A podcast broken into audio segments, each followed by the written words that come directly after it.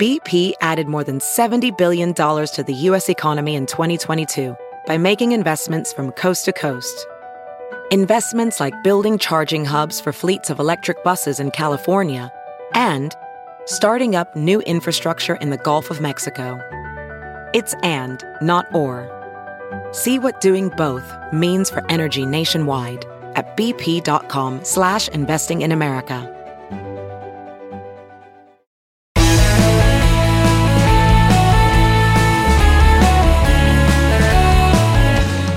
Friends and neighbors. Welcome back to the Bill Press Pod. And on this Friday, February 4, about 8.30 in the morning in our nation's capital, welcome to this week's Reporters Roundtable, where we look back at the news of the week with three of Washington's top political reporters. It's kind of like Washington Week in Review on podcast. A lot of news this week on the January 6th front. The Select Committee interviewed a couple of top people from the Trump administration. New documents show that Trump tried to get three federal agencies to seize voting machines. And in Texas, Trump actually called for more protests in the streets and promised to pardon those who stormed the Capitol on January 6. Meanwhile, Republicans are divided over whether to side with Ukraine or Russia and whether to support what African American woman Biden picks for the Supreme Court or put up an all out fight against her. Oh, so much to talk about. So let's dive right in with today's panel. Jennifer Haberkorn, congressional reporter for the LA Times. Hunter Walker, political newsletter, uh, has his political newsletter, The Uprising, and a contributor to Rolling Stone magazine. And Linda Feldmann joining us for the first time today. Welcome, Linda, Washington Bureau Chief for the Christian Science Monitor. Well, let's start with uh, President Biden's day yesterday. Even veteran uh, White House reporters had a hard time keeping up with the president yesterday. Uh, a day appearing in three different locations on three different issues and saying pretty important things at each one. Uh, let's start with the president at the White House yesterday morning talking about a dramatic event in Syria that none of us knew ahead of time was happening or about to happen. Here is the president's announcement of what came down. The United States military forces successfully removed a major terrorist threat to the world, the global leader of ISIS. Our forces carried out the operation with their signature preparation and precision, and I directed the Department of Defense to take every precaution possible to minimize civilian casualties. Last night's operation took a major terrorist leader off the battlefield, and it sent a strong message to terrorists around the world. We will come after you and find you. So, Linda Feldmann, you cover the White House. This is a uh, a side of Biden that we uh, hadn't seen before. A tough Biden on foreign policy, um, unexpected. But what's the uh, what's been the reaction, Linda? Well, the, the reaction is that this is uh, evidence that Joe Biden knows that he needs a, a major national security win. Uh, the the withdrawal from Afghanistan was was chaotic, mm-hmm. and uh, he also is known for uh, his opposition uh, during the Obama administration when he was vice president for uh, opposing the the military operation that successfully got Bin Laden. You know, they didn't know up front that it would be successful. He thought it wasn't the time to go. Barack Obama made the call. It worked, but Biden has been, you know, touted as not often not making the right call on foreign policy issues. Mm-hmm. He supported the, the war in Iraq, for example. So now, uh, so this was a big win for him, uh, much needed. And but what did the press do? They wanted evidence that that uh, the raid that killed the Islamic State leader didn't uh, harm any Americans, and that we didn't and that we didn't kill any children. So the story is that that uh, Haji Abdullah mm. killed himself and uh, a bunch of women and children when they were closing in, and that it was it was not American forces that killed them. And he did, in fact, detonate a bomb um, that that had obviously been planted there for that purpose, right? In fact, the right that's the story. But the American reporters wanted uh, wanted evidence, and so you had um, uh, you know, people challenging uh, Biden administration spokespeople on this and asking for evidence, and of course they won't provide it. Right. So if that was a different side of Biden than we've seen before, uh, Hunter, the president went up to New York and sat alongside the new mayor, uh, former police captain of uh, New York City. Uh, and this was Democrat Joe Biden who said up there yesterday, I'm quoting from his remarks, quote, the answer is not to defund the police. The answer is not to defund the police. It's to give you the tools, the training, the funding to be partners, to be protectors. Again, Hunter this is Biden showing law and law and order or crime. Uh, I'm tough, huh? well, Adams has sort of been held up as you know an avatar for the crowd that was hoping to hear a Democrat push back on these more left wing defund the police messages.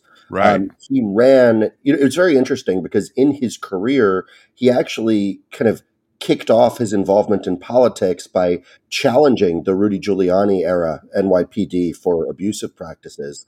But mm-hmm. on the campaign trail, uh, he and the New York City tabloids very much, you know, cast his candidacy as kind of an effort to fight, you know, what has been characterized as a really large crime wave. Um, there is a recent spike in violent crime. Um, it's in line with, you know, what we've seen nationwide during COVID. Um, but uh, you know, it's nothing uh, compared to what New York had, even you know, in the early parts of the 2010s. Um, but you did see the White House and Biden uh, lean into that narrative a little bit, and and if you will, try to take a little bit of Adams's shine. Although, of course, um, Molly Ball of Time noted that you know even while people were saying, "Oh, look, Biden wants to be seen with Adams," uh, the national press pool was not really given any access to this meeting. Always those deta- pesky details, right, that follow you up. But uh, compared to last summer, when so many Democrats were saying, even members of Congress, defund the police, um, uh, I, I, thought it was notable that the Democratic president of the United States this year was in New York saying that is not the answer. So then uh, Jen Haberkorn, the president started out, I don't know whether you were there yesterday, actually at the prayer breakfast here in Washington, D.C., where in recognizing members of the audience who were there uh, or uh, other leaders who were there, uh, he had a couple words to say about Mitch McConnell. Here's the president. Well, Mitch, I don't want to hurt your reputation, but we really are friends. and that is not a, an epiphany we're having here at the moment. We've always, you've always done exactly what you've said. You're a man of word, your word, and you're a man of honor. Thank you for being my friend. Mitch McConnell, a man of his word, a man of honor. I don't know how many Democrats would agree with that. But Jen, does this indicate any thawing of relationships between Biden and Republicans on uh, in the Senate? I kind of read those comments as vintage Biden, you know, talking about how bipartisan he is and how he has these great relationships with Senate Republicans. And oh, remember when I had to cut deals with Mitch McConnell back in Obama's presidency? Um, I didn't really interpret it as anything, you know, indicative of, you know, whether McConnell is going to support Biden's Supreme Court pick or anything like that. Um, it to me, it was vintage Biden making this comment that you know some other Democrats are going to kind of maybe silently roll their eyes and then and then move on, or not so silently, right? but do you see? Um, uh, uh, we'll get to the Supreme Court pick in a little bit later, but uh, is there? We saw Lindsey Graham saying, you know, almost announcing that he could support uh, Biden's Supreme Court pick if it is Michelle Childs from South Carolina. Is is this just a one time, one and done kind of thing, or or do people feel any Republicans in, show any any indication of working together with Biden on any other issue?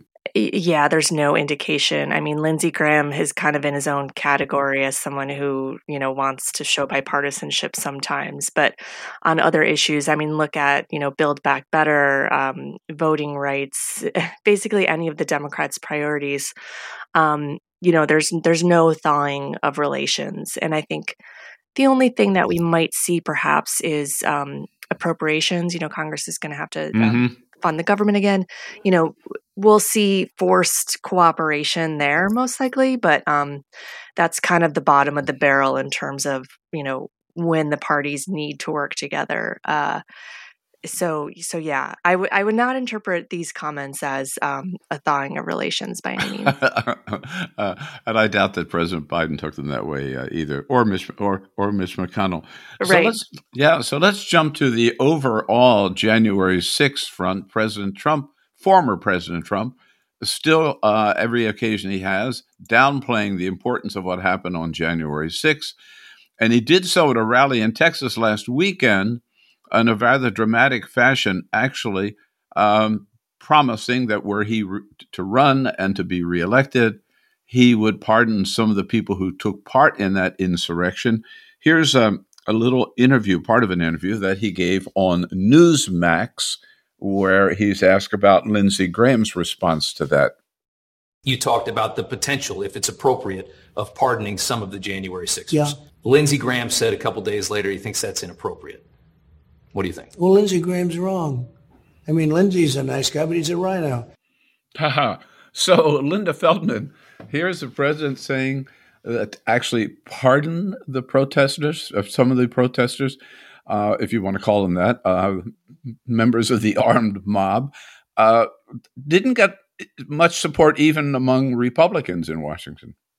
Exactly. I mean, we've we've had this group charged with seditious conspiracy, and it's so it's getting serious. It is. This isn't just you know trespassing. There are some serious charges now on the table, and uh, we're seeing an interesting distancing from Donald Trump. I think. I mean, among some Republicans, certainly, the vast majority tell pollsters they support him, but I'm seeing increasingly uh, Republican voters, loyal Trump supporters who actually don't want him to run again hmm. in 2024.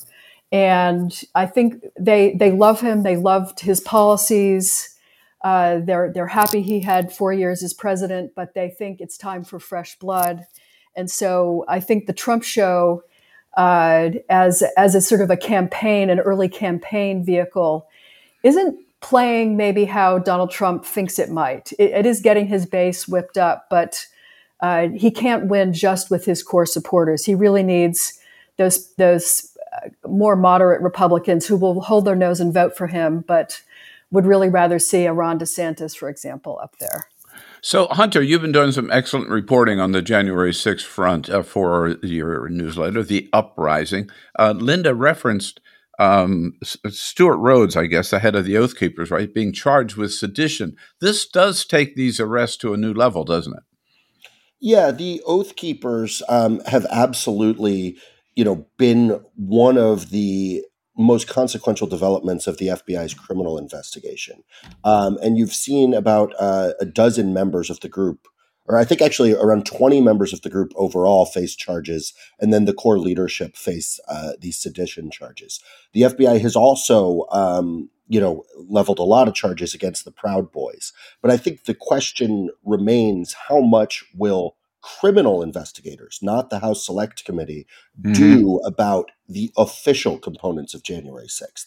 Because I think it's one thing to, you know, go after these people who broke into the building and to go after these these militant groups. Um, but you know, we're learning, for example, this week that there was this whole um, massive plan with um, fake electors, this questionably legal plan to essentially, you know, hand right. the uh, our electoral college a false slate of votes. And that plan had all sorts of involvement from GOP state chairs um, and other party officials. And then, of course, there's, you know, the component of what the White House knew about this. So, you know, the Rhodes thing is definitely a new development, but I would say it doesn't really take the criminal investigation away from the space it's already been in, which is focusing on the people who broke into the building. Well, Hunter, the last time I checked, uh, the figure was about 725 arrests that, that have been made uh, uh, related to people who were involved in the insurrection. Uh, it has is that like the end of the road? Is the FBI finished uh, its rounding up of suspects, or are they still at it? So the line we've heard from the DOJ is that you know they're taking a very traditional approach to this. So essentially, this is going to be a almost pyramidal investigation, the likes of which we see in a mafia prosecution, where they start at the bottom and work their way to the top. Uh, and the question of how long that takes, how far up the chain they go, and how they define the top is the million dollar open question. Uh, amid all this, the the House Select Committee, which seems set to have um, hearings starting around April has taken almost the opposite approach. They have looked at the Oath Keepers and some of these militant groups, particularly uh, Proud Boys and First Amendment Praetorian, but they are also looking at these questions of sort of, you know, was the White House alerted to concerns of potential violence? How did Trump end up calling the crowds to march? Uh, and also, how was the military response so delayed? So they, in the House committee, are looking, you know, at these kind of higher level questions. But of course, the House Select Committee does not have criminal authority like the DOJ. Uh, mm-hmm. They they have made criminal referrals for contempt. We've seen the DOJ pick those up. But along with that question of sort of how far does the DOJ take the high level involvement here? There's a question of you know beyond contempt. Will the Justice Department pick up criminal referrals from the House Committee? Uh, and so, Jen, while it looks like the rest of the Congress is uh, just uh, standing still, the January 6th committee keeps trucking on. I thought it was significant this week that among the people they interviewed uh, were Marc Short, um, chief of, former chief of staff to former Vice President Mike Pence, who was with Pence at the Capitol, was with, was with Pence in the White House for a lot of those uh, conversations where Trump pressured Pence to overturn the election. And they also talked to Jeffrey Clark, uh, from the who was acting attorney general, I believe, right at one time um, uh, under Donald Trump, who was the recipient of some of the pressure on the White House to seize voting machines. Uh, does this what does this say about the January 6th committee and their work uh, and how close they are to getting to Trump himself? Well, I think exactly to Hunter's point, if this is working like um, you know a mafia investigation and you're working from the bottom up to the top, I interpreted them bringing in Marc Short as you know getting pretty close to the top. I mean, to your yeah. point that he's the um, you know was with Pence on January sixth, um, was his uh, uh, you know top aide essentially. Um, but the committee has also said that um, we shouldn't really expect a um, report until this summer. And it makes sense politically that they would want to um, uh, put out their most comprehensive report in the summer um, after having a year of investigations and shortly ahead of the midterm elections. Um, but I mean, we're already in February, and so at some point these investigations will have to wrap up. Um, and uh, again, it's a big question if how high they're going to go, how um, how deep they're going to go at that highest level. Um, mm-hmm. You know, Marc Short did um, respond to a subpoena. I was I was frankly a little surprised that he even um, appeared before them. And we still have plenty of months where the um, the content of uh, of these interviews are going to come out. And you know, if if the committee has got as much as it seems that they do, um, I could see I could see the news coming out in in trickles um, and not in one fell swoop. Uh, and and one sign of Trump, how Trump's uh, how seriously Trump is taking all of this, uh, Linda. Uh, we we heard from the committee and from the archives this week uh, that all that a good share of the documents that came from the National Archives to the January 6th committee uh, could not be read right away because Trump had ripped them up into smaller pieces and they had to scotch tape them all back together. Uh, boy, what does that tell us? So, well, I mean, my understanding actually is that Trump, yes, Trump was famous for ripping up stuff in in the Oval, and that actually his staff would gather gather it up and tape, you know, with like jigsaw puzzle, tape it together to comply with the Federal Records Act. So, uh, yeah, it's just one of those little kind of funny, funny, not funny. Yeah. Uh, sidebars about Donald Trump, a little window into what he's about. I mean, these are federal documents, right? That by law have to be turned over. Uh, right. And, and, Donald Trump does not use email, right? So he is handed a lot of paper and and then reacts to it. And sometimes that meant tearing it up. Uh, uh, one other aspect of this that I find fascinating, Hunter, that you have written about is uh, Congressman Madison Cawthorn, North Carolina, is being challenged. He's running for reelection. 26 year old, I guess, right? Uh, total, total Trumper um, because there's constituents in his district who say he is ineligible to run for reelection because he is an insurrectionist. And under the 14th Amendment of the Constitution, anybody who attempts to overthrow the government or is part of that effort cannot serve in federal office. Is this going anywhere, Hunter? Well, this this legal challenge uh, to Cawthorn's eligibility is currently held up um, amid all this redistricting drama uh, in North Carolina. Ah. Es- essentially, it would have to be evaluated in part by a panel of residents from his district, and we don't know exactly what district his will Got it. Got um, it. But but you know, in the broad strokes, this this activist group um, helped mount this legal challenge to Cawthorn, um, and his lawyers are actually using an 1872 era law uh, mm-hmm. that was meant to give amnesty to Confederate soldiers, um, you know, to argue that um, he should still be eligible. Um, I think most legal experts think this challenge is a long shot, uh, but this group does seem interested in in bringing similar uh, challenges to other members. Um, you know, I think it, it might if anything, just be more of a public relations um, ploy to h- highlight what was unquestionably um, extensive involvement from Republican members of Congress um, in multiple aspects of the effort to overturn the election, including, you know, speaking at some of the events scheduled in D.C. that day, um, some of the pro-Trump events um, questioning the election in the lead up to January sixth, um, and then also, you know, of course, being involved in the objection on the House floor and as we're starting to hear from witnesses to the committee, uh, communicating with activists who are involved in all of these other things. So, right. so members of Congress were extensively involved. They're at the very least highlighting that. But no, I, I wouldn't bet money that this is going to be a problem for Cawthorn. And I, I, also, by the way, wouldn't bet money that Trump is going to have a problem with the uh, Presidential Records Act, which is, you know, right. Watergate, yeah. uh, post Watergate legislation that does require him to preserve records. Um, because of that, the White House um, had this habit of scotch taping all of his documents.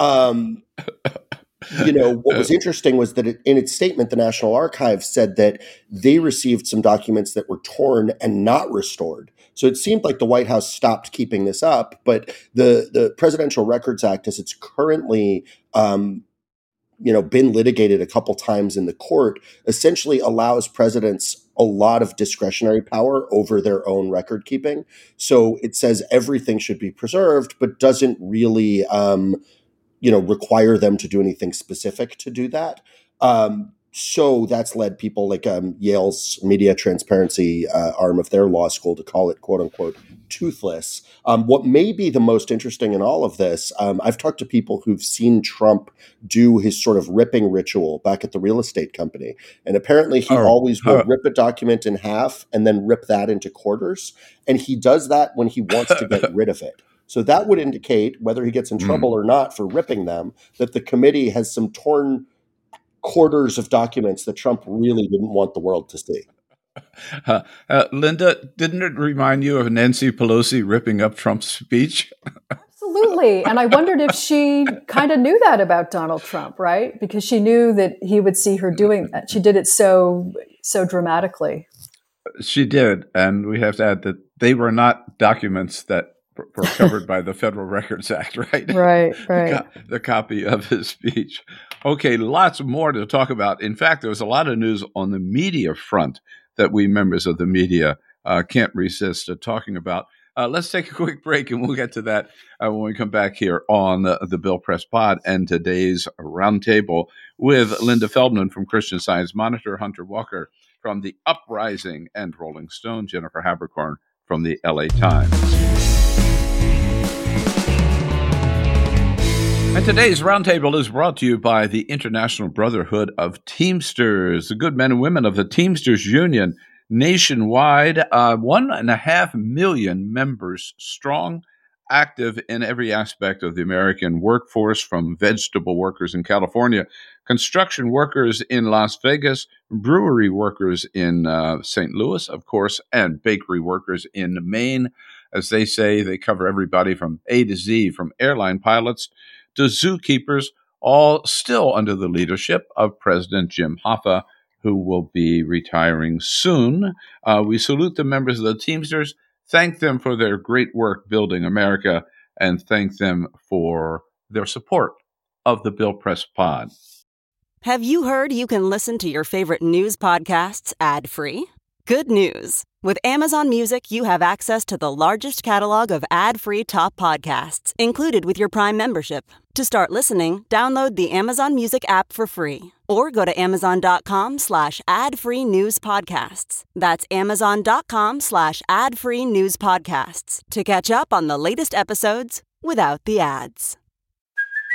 Hey, it's Kaley Cuoco for Priceline. Ready to go to your happy place for a happy price? Well, why didn't you say so? Just download the Priceline app right now and save up to 60% on hotels. So, whether it's Cousin Kevin's Kazoo concert in Kansas City, go Kevin, or Becky's Bachelorette Bash in Bermuda, you never have to miss a trip ever again. So, download the Priceline app today. Your savings are waiting. Go to your happy place for a happy price. Go to your happy price, Priceline. As you write your life story, you're far from finished. Are you looking to close the book on your job? Maybe turn a page in your career? Be continued at the Georgetown University School of Continuing Studies. Our professional master's degrees and certificates are designed to meet you where you are and take you where you want to go. At Georgetown SCS, the learning never stops, and neither do you. Write your next chapter be continued at scs.georgetown.edu slash podcast. And we're back with today's roundtable. Uh, joining us on the panel today, Hunter Walker from uh, his own newsletter, The Uprising. You should subscribe if you haven't already done so. Also, a contributor to Rolling Stone, Jennifer Haberkorn, congressional reporter for the LA Times, and Linda Feldmann, Washington bureau chief for the Christian Science Monitor.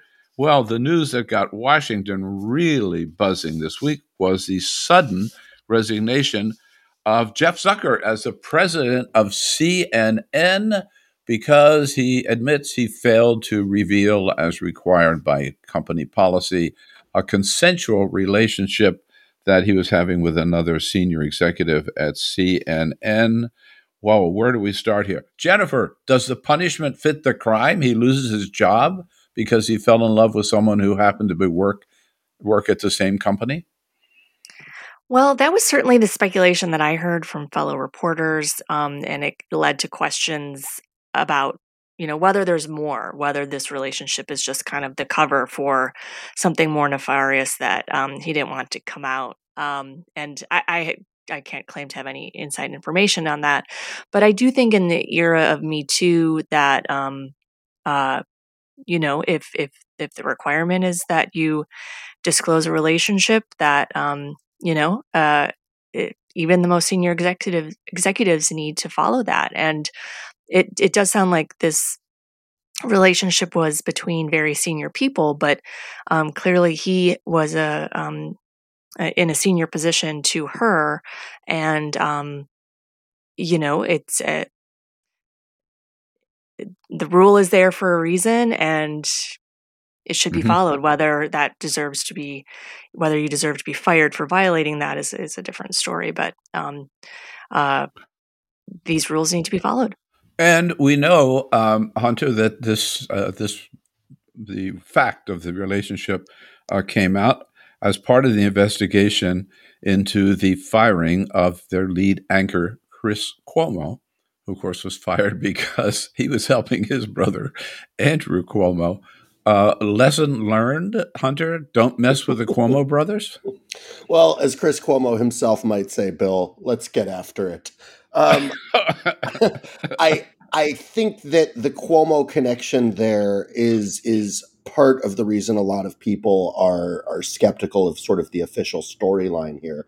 I think another part of it, I mean, you know, I uh, way back when 10 or 12 years ago worked in the tv trades out in hollywood um, and this woman allison gollust was you know still you know sort of one of jeff zucker's top pr aides at the time so they've had this really long-standing association through multiple networks yeah um, right. And rumors were flying for years i mean there was this whole incident at a party where the two of them had a fight that was you know um, dutifully chronicled by the Daily Mail, the Hollywood Reporter, and the New York Gossip pages. Um, and then they released this statement saying like, "Oh, it's this consensual relationship that you know changed in the past two years." And it's like, uh, this was a this was in Katie Couric's book. Like this was in the gossip pages. Like I don't think anyone really who's been following the media world at all really believes this was kind of a recent two year thing.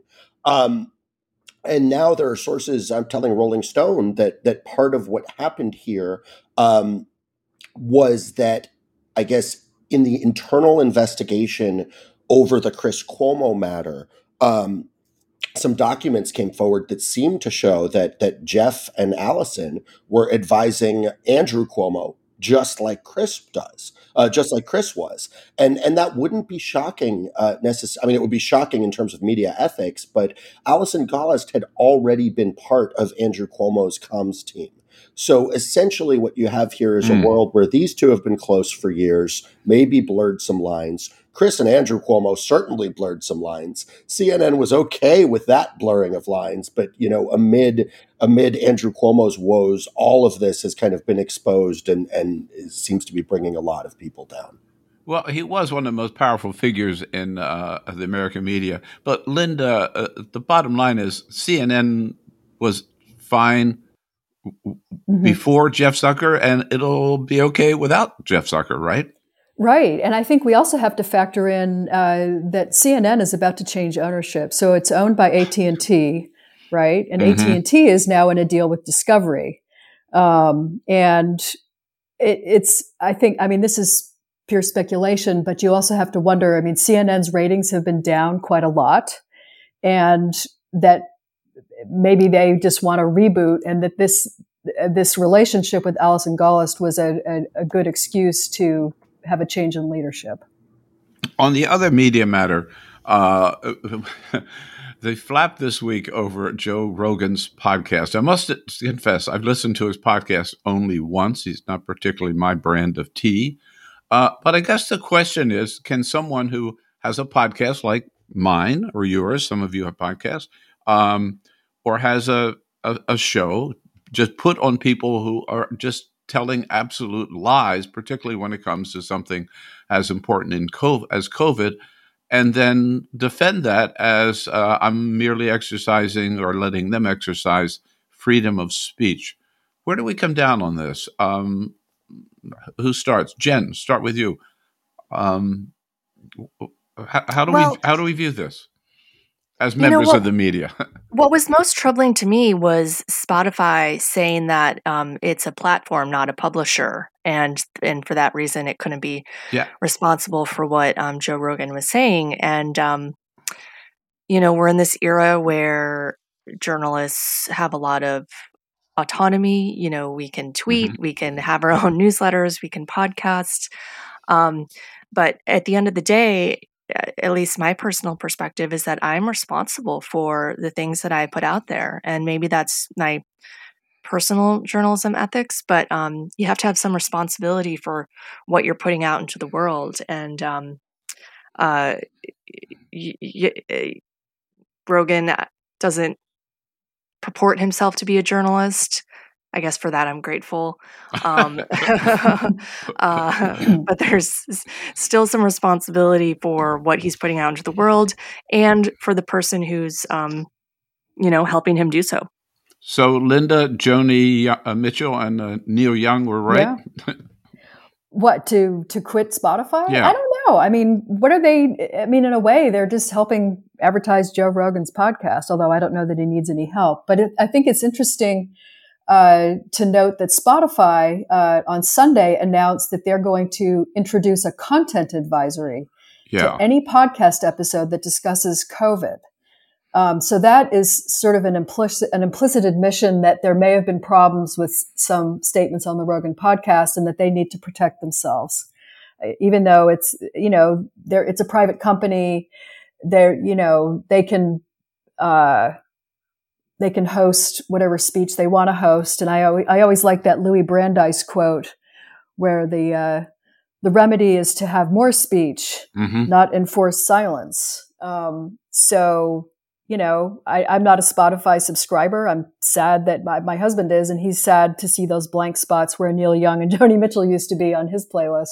But, right. you know, we can go to other places to hear them. So, uh, I'm not sure in the end what they're accomplishing. It's a tricky issue, Hunter, and I always come uh, end up wrestling with the question.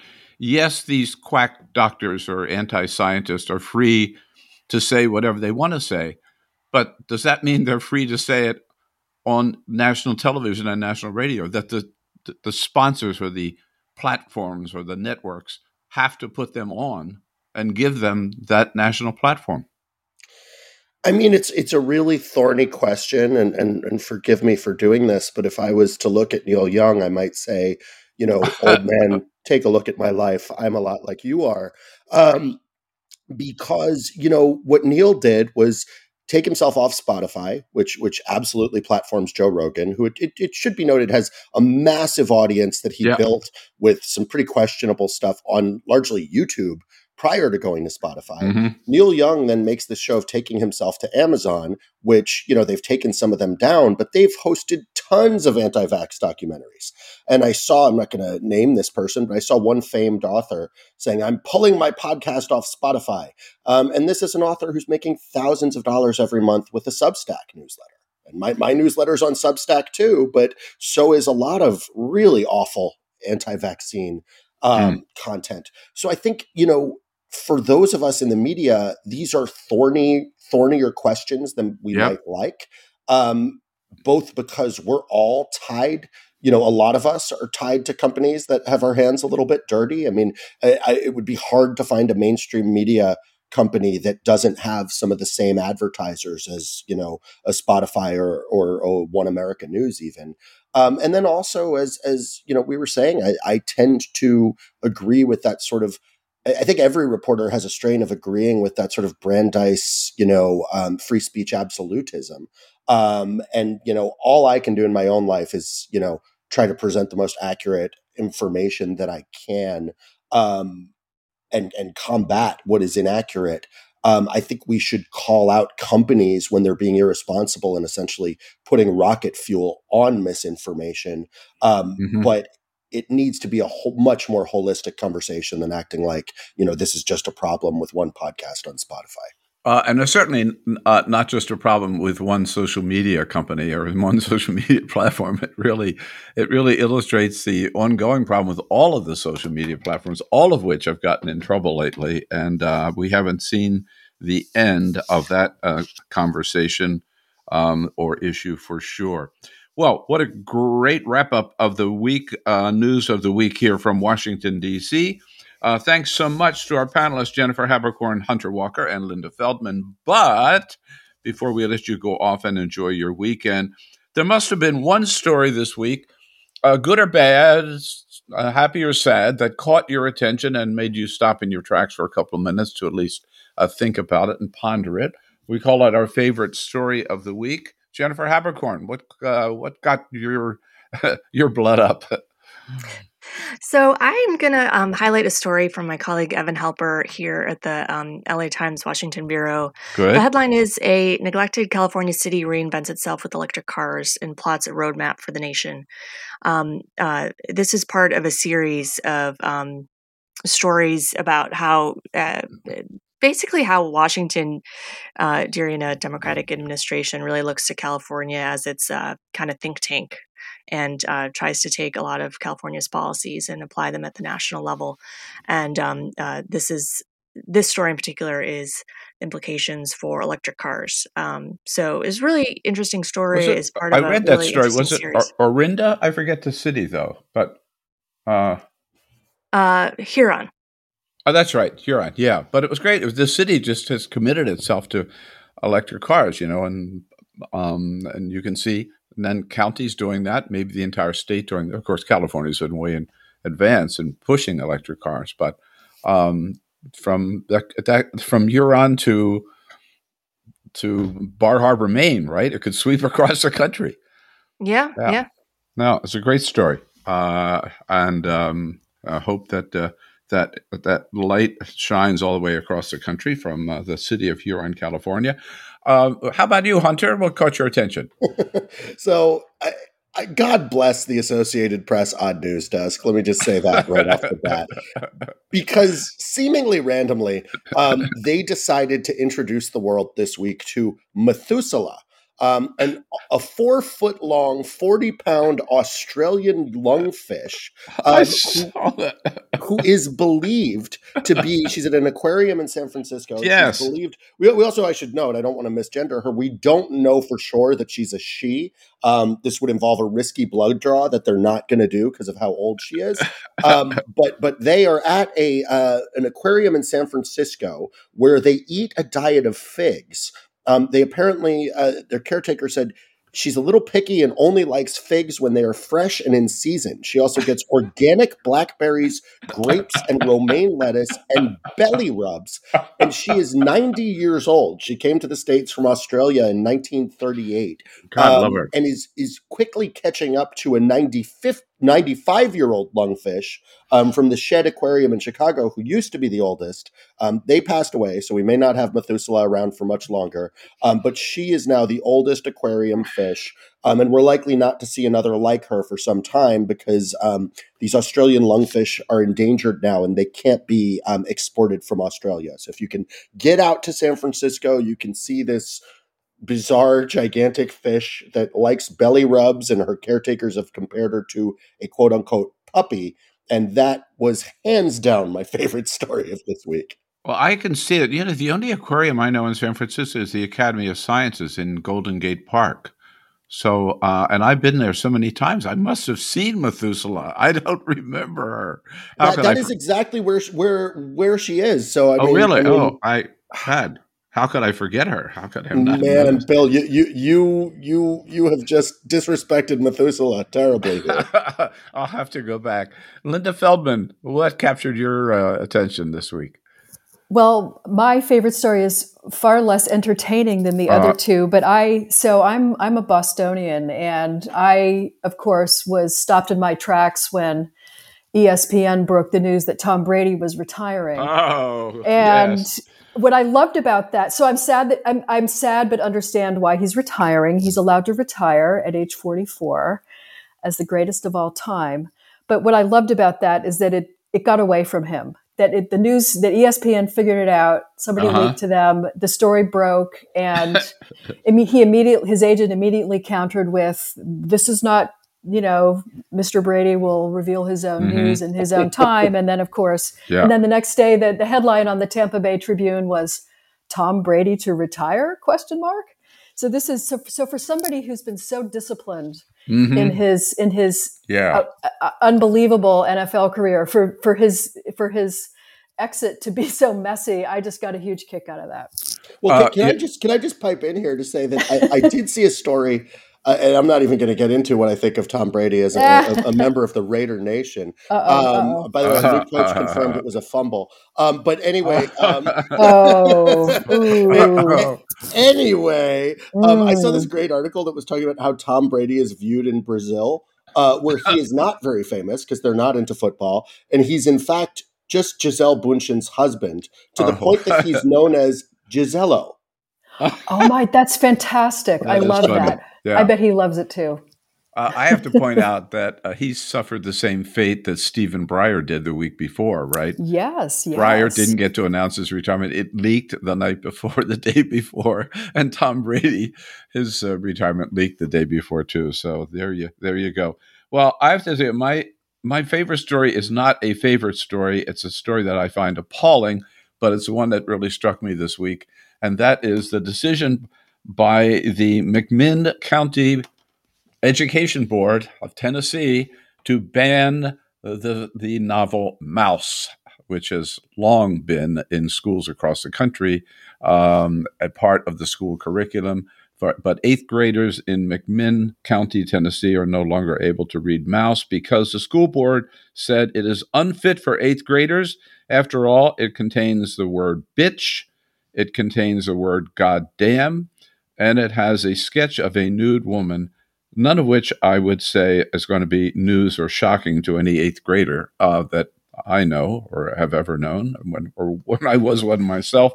I think it's very sad that this takes place first of all, the, the censorship of an important uh, fact of history, the Holocaust. The kids cannot read about it or learn about it, and happens to occur in a county that has the lowest reading proficiency in the entire state of Tennessee. And Tennessee itself is among the 10 bottom states in the amount of money spent for education in this country. I think they have some other education issues that they should be concerned with in McMinn County, Tennessee, and not banning books. Hate to see that happen. So, uh, on that note, we thank the members of our panel again. Linda Feldmann. Thanks, Linda. Well, I look forward to having you back. Linda Feldmann, Washington Bureau Chief for the Christian Science Monitor. Hunter Walker with his great newsletter, The Uprising, on Substack, and a contributor to Rolling Stone and Jennifer Haberkorn covering Congress for the LA Times. And thanks to all of you for joining us today. Uh, we will be back on Tuesday with our next podcast where we're talking to Sarah Longwell, who's a Republican Republican political strategist, but not a Trumper by uh, by any means at all. So come back and see us on Tuesday. Meanwhile, uh, it's not over yet. Please take care of yourself. Continue to wear that mask. Be good, be strong, be sane, and we'll see you on the next edition of the Bill Press Pod.